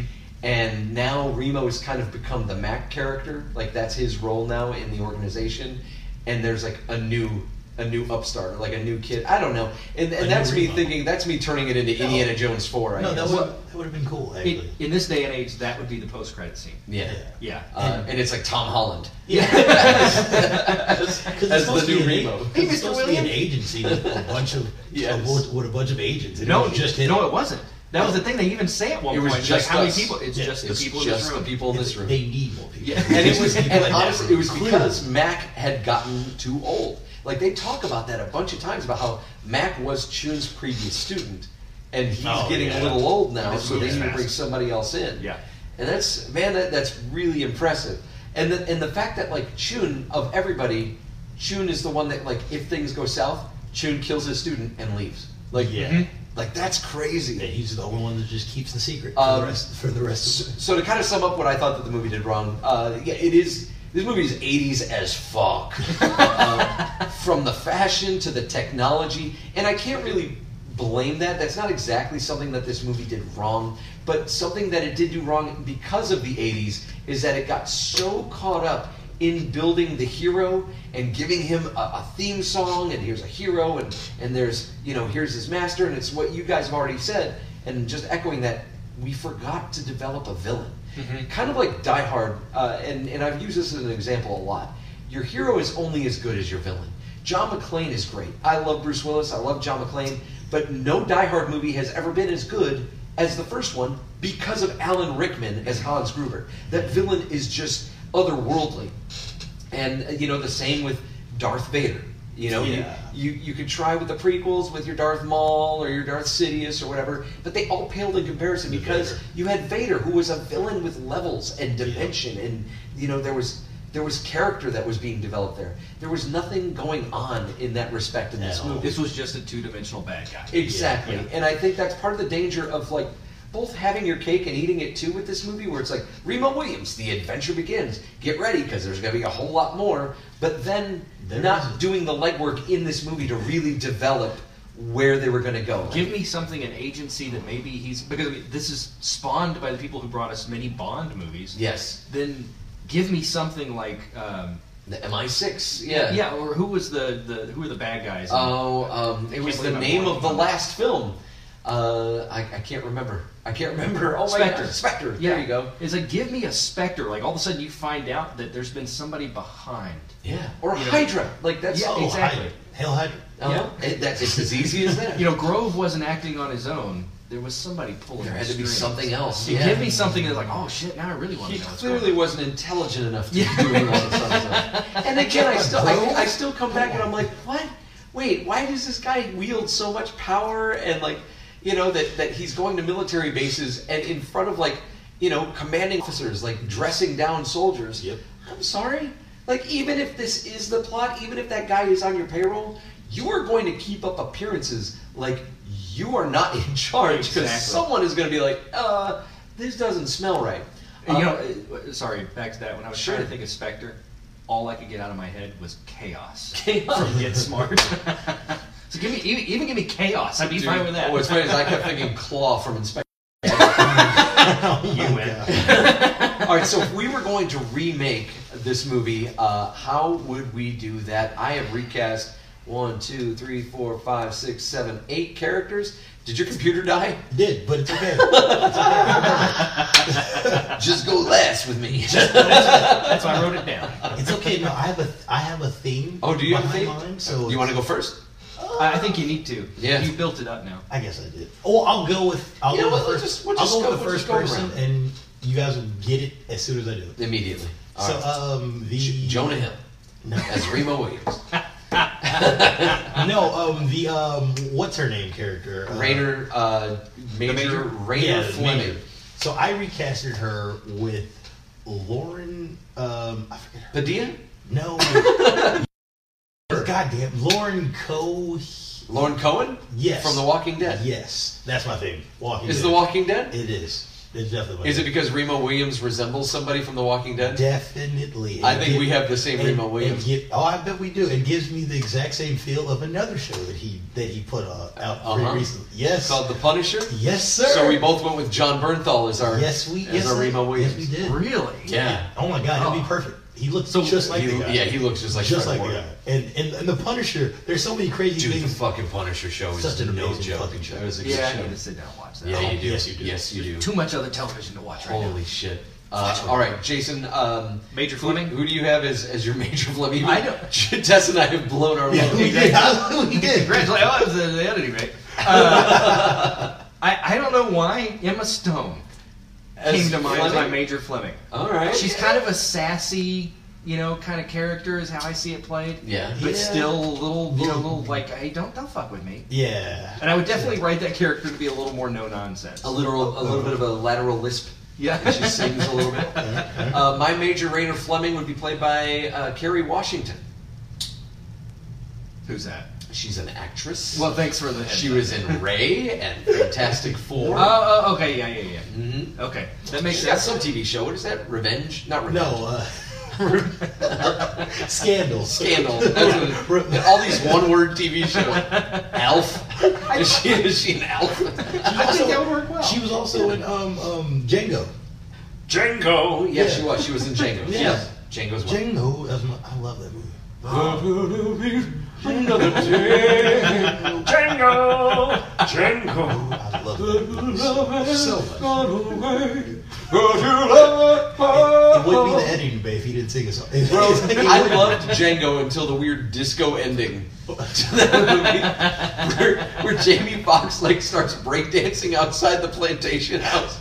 I mean, there's so many other, there's so many other They great. did a real good job staying like period specific and accurate to this movie, and then like suddenly he's just like, It's like there were "Ow!" so, there were so, there were so like many Chris great- Tuckering outside the plantation Oh my god. Way to go. Oh, I love that. Showing your ass there, Quentin Tarantino. As All He right. always does. Who's That's- who's next on our list?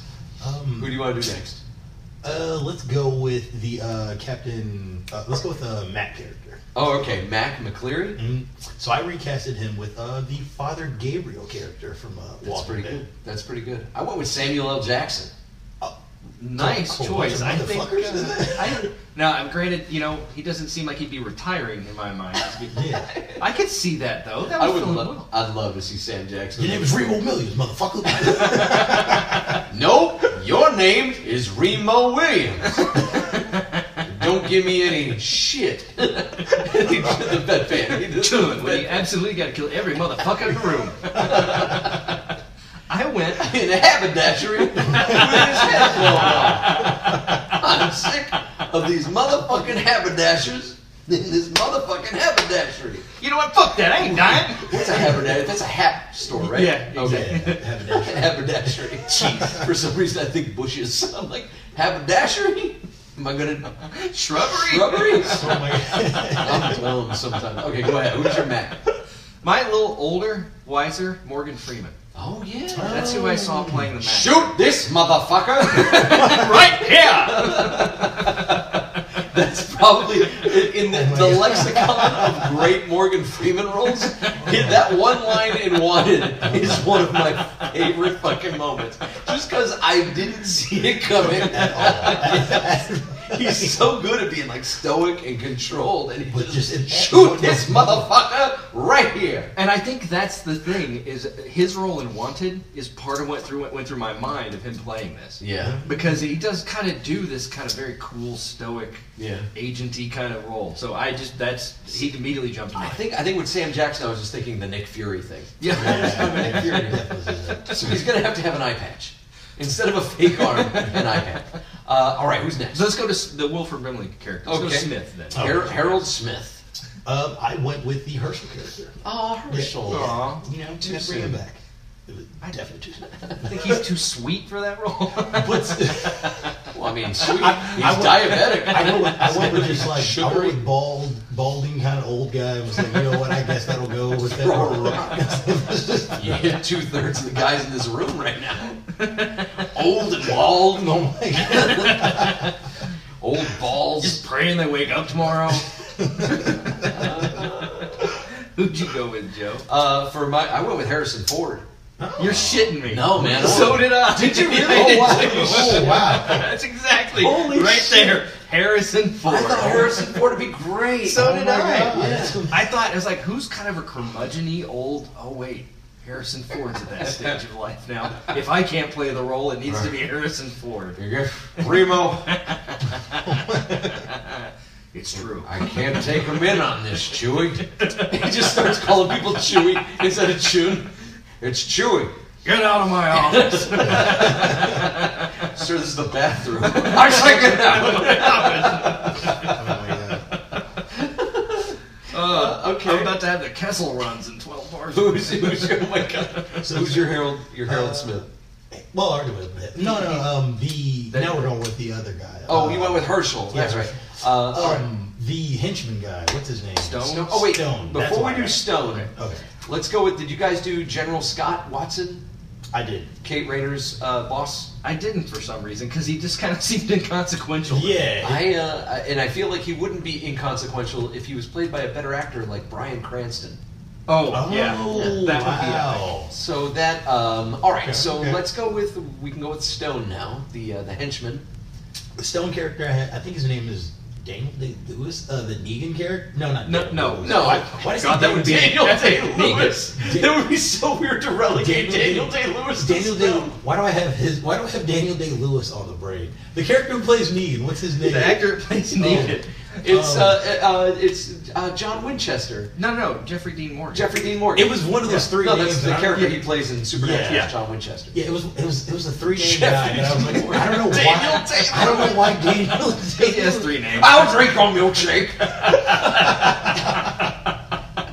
Is he going to play it like when he did Gangs of New York? Is that the character he's going to be? That was, a, that was an amazing. That That's was a good performance. Now that actually would make an amazing Bond-esque henchman with that fake eye Uh-huh. and just kind of. Oh. Oh, I think we have one of our first Remo Williams villains. already Yeah, cast. that'd be cool. Uh, for my stone, I went with Jason Statham. Are you shitting me? No, did you do? So Jason- did I. Oh my you guys cheat off of each God, no! He wrote all his notes down. I've got all mine typed out here. I'm sitting way over there. His office is here. We did not share Just any of them. kind Oh of my a God. British. We you had know- the Oh, same we, did, Remo. we did have the same Remo. Yeah, just kind of a you know Britishy action kind of guy, just a tough guy, a hooligan. Yeah. that's that's Who what. doesn't talk much? Yeah, and he doesn't have to. He doesn't have to. He He didn't. kicks some ass. He's got that diamond tooth. Monite stone, stone. as in Sly and the Family. Uh, all right, so let's go on to. Are we gonna go with Grove? Grove now? Hmm. Yeah. Who's I, your Grove? I didn't do Grove actually. I went with John Goodman. Man, that would be an amazing choice. Fucking a. Fucking a. I actually went with one of the original choices for Remo. Yeah, Ed Harris, dude. Really? Yeah, after his performance in The Rock. Yeah, I mean, his performance in the outtakes of The Rock. Holy, that fucking psycho man. I know. He is nuts. I All just right. feel like he can be so icy cold, and that's what that character needed. Yes, he. Yeah, he. He just. i- The thing was, he seemed like someone's dad. like just watching this whole movie, he just seemed like His someone's drunk uncle. like drunk uncle, and not so much like a vicious villain. yeah. Uh, all right, so that leaves us with Chun. Who would be playing our Chun? None other than Glenn. He's like 20 years old. but still, he I'm a had- 12 year old master of Shinanju. and he was, and the guy in this one was white. So it's like it makes You know what? It's like it. Fair enough. It's like Fair it enough. fits. I know it's a little racist because he's the only Asian on the show, but still, it would at least be authentic in that realm. Holy shit. man. So I had three options. I'll go through the, the two that didn't quite make it, but I Okay. almost went with Jackie Chan, I thought that. I first. thought that one. That was the first one. Chow Yun Fat.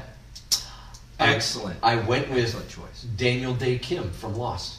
Really? I wanted Chun because he's he, Daniel Day Kim is about fifty. He's in his Mm-hmm. fifties, and I think you could age him up a bit.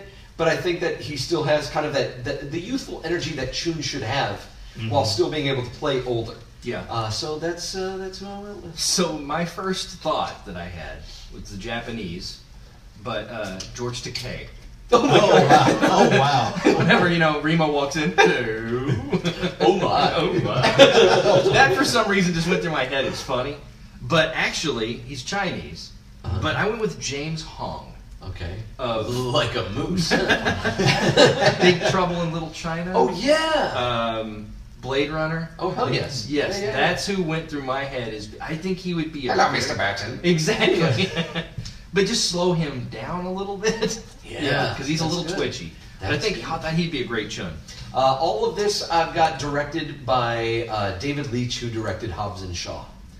Uh, I think he would get both the action and the humor down for this. Do you guys have directors? I didn't think. I didn't. I think didn't murder. choose a Yeah. director, but if I were, I'd go find the guy whose name escapes me. Who did? Oh wait, maybe the same guy did Deadpool. Yeah, David Leitch. Yeah, Um, did that's, Deadpool. That's what this needs. Uh huh. I probably Have you did. have you seen Hobbs and Shaw yet, No, not yet. bro?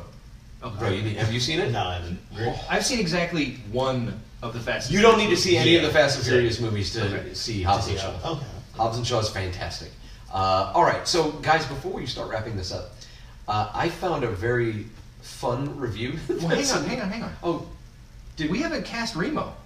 yeah, we did. We did. Laura I'm Loomis, sorry. remember? No, you. Yeah, go who's ahead. yours? Oh, Yeah, that's right. I'm You guys sorry. both already blew that. That's why I thought like, oh, I thought we, we've done that. I'm sorry. Who's No, your Remo? Actually, I don't know why. I Jason's said- like, why the fuck are you moving up? and I think it's purely because the third movie out of this trilogy just came out. Uh-huh.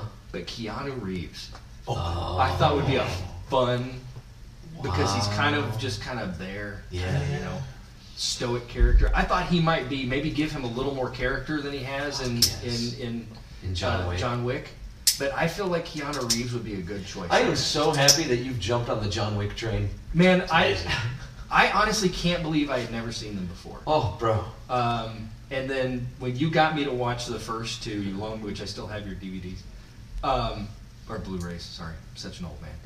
But I have your DVDs. No, you don't. You gave them back, by the way. oh, did I? Oh, okay, good. You good. still have Resident Evil, but you you, you gave back John Wick. You still have something. I, Uh, I'll- I'll- I've You're probably my, got a you're lot. my heart. But I, I, those movies, my wife and I was surprised how much Andrea loves those movies. Yes, and then after we watched them, we're like, so we probably shouldn't let the kids. Well, huh? maybe. No. Yeah. Well, fuck it. Let's let the kids watch Hell it. yes. They cannot get enough of those. We laughed so hard watching those movies. Oh, for real. As a family. It was such a weird family series of movies to watch. But yeah, I, I cannot thank you enough for making me get on the John Wick I wagon. love the f- choice of Keanu Reeves for this. I think John Bernthal looks like Fred Ward. He does. But I do think like the Connie, person that you yeah. cast for for Remo Williams now do it better. I think Yeah. Keanu Reeves would be it. Just somebody like that. Somebody kind of, you know, but and, and Keanu Reeves can be kind of that, you know, loner or something. Maybe maybe he's not a cop.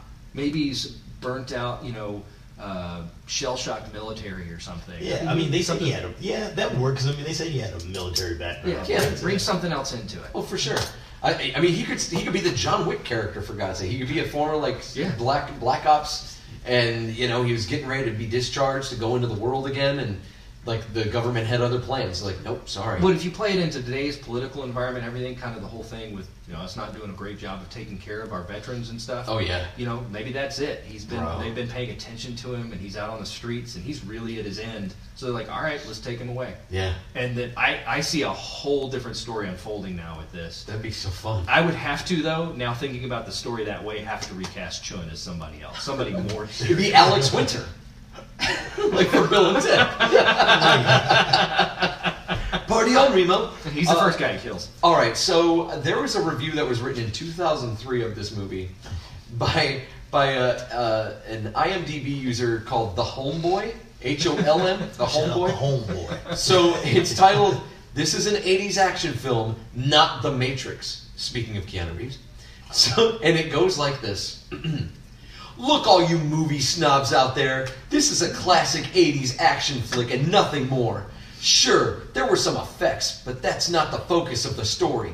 It's the interplay between Remo and Chun that makes this one shine. True. It has classic and memorable lines, and it was good enough for major plot points to be stolen later by the writers of The Matrix and Men in Black. If you want better action sequences, see those. If you want to see 80s action in all of its glory, get this one. One last point. Wait. one last point. It's sad that the DVD doesn't have a widescreen option. but they gave this one the highest marks. Oh my god. So there you go. Uh, guys, if you have thoughts about Remo Williams, if you happen to have seen it, um, if there's anything that we've talked about that you disagree with or agree with, or if we've glossed over something that you'd like for us to talk about, we can always get back to you uh, on the uh, the Facebook page, facebook.com slash editing bay, or in the search bar, put the editing bay in there, find that image of the woman with the bleeding eyes, click on that, and that's where you can talk back to us and, uh, and let us know what you thought about the movie. And uh, and then if you have ideas for movies for us to talk about in the future, put your suggestions there. We'll also check those out and check out our website at editingbay.com where you can see all of our uh, our past episodes. You can access our Patreon where we've got because iTunes only lets us now have at one point it was only 100 episodes. Now it lets us stretch it out to 300, but we still we have more, More than, than that. 300. So if you want to access all of our archives, we do have a Patreon site, uh, and we're going to start putting together some exclusive content for that, which is going to be fun. Uh, some some exclusive stuff with Tess giving you his ideas of movies, Just- and and maybe educating Joel and I, and maybe Jason sometimes. on, Yeah, man, you guys need to learn. the stuff that his generation is into. Uh, but yeah, check that out, editingbay.com, and you can follow us social media at the editing bay. I think that's our Twitter handle, uh, and I think we have an Instagram. I don't know. This is Buy the part a that shirt. Joel Buy a usually. shirt. Yeah, Yeah, buy a shirt, which you bought. Yes, I did. Just joins the show and he bought a shirt. I bought one. And I'm Why like- have you not worn I'm it to like, the office I'm yet? I like, haven't gotten it. Oh, just, has, has he refunded you your money yet? No, I, no, but I haven't gotten my shirt yet either. Uh, All right. you're gonna get a So white T-shirt you're gonna with the get- end of I'm just gonna write it tonight. Like, like bro, like bro. like Gro- Oh my god. Oh. Holy shit. All right, yeah, you can order a shirt there. Uh, please leave us a rating and a review on your podcasting app. Five star rating would be fantastic. And then leave a review. Let us know what you like about the show. Uh, and even if there's stuff that you think we can improve on, make it five star criticism. That's cool. Because honestly, if you leave less than five stars, if you've listened to this whole thing and you leave less than five stars, you're kind of a dick. Just a dick. Just a dick. Look, we don't want dicks. No. Oh I'm just saying, as a former altar boy and Cub Scout, I've had enough, enough dicks in my life. So if you want to leave that one star now, I'm directed at Facebook.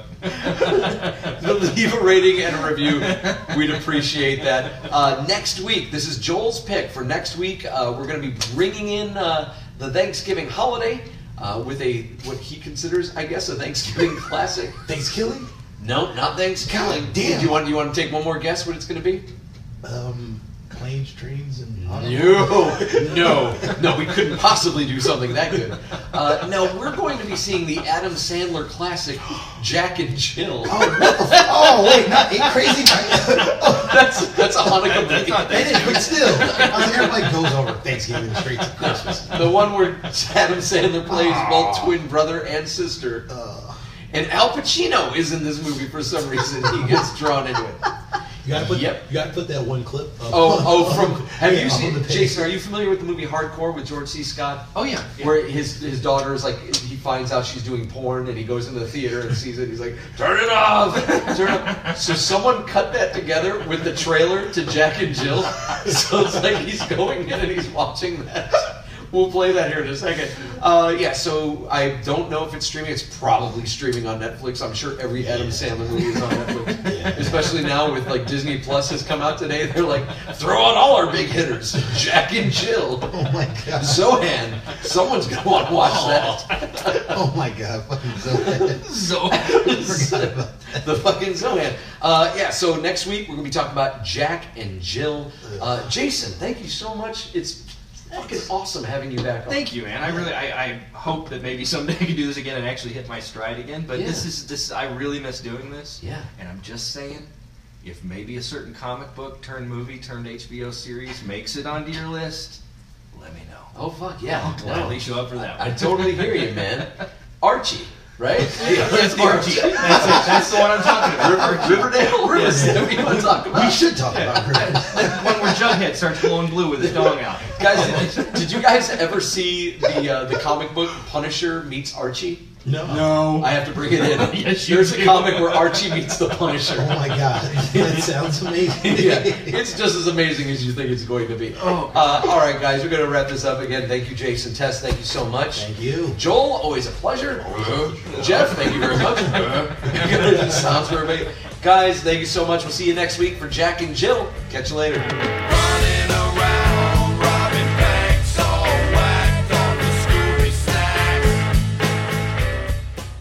You've been listening to the Next Wave Radio Network. That's fucking gold.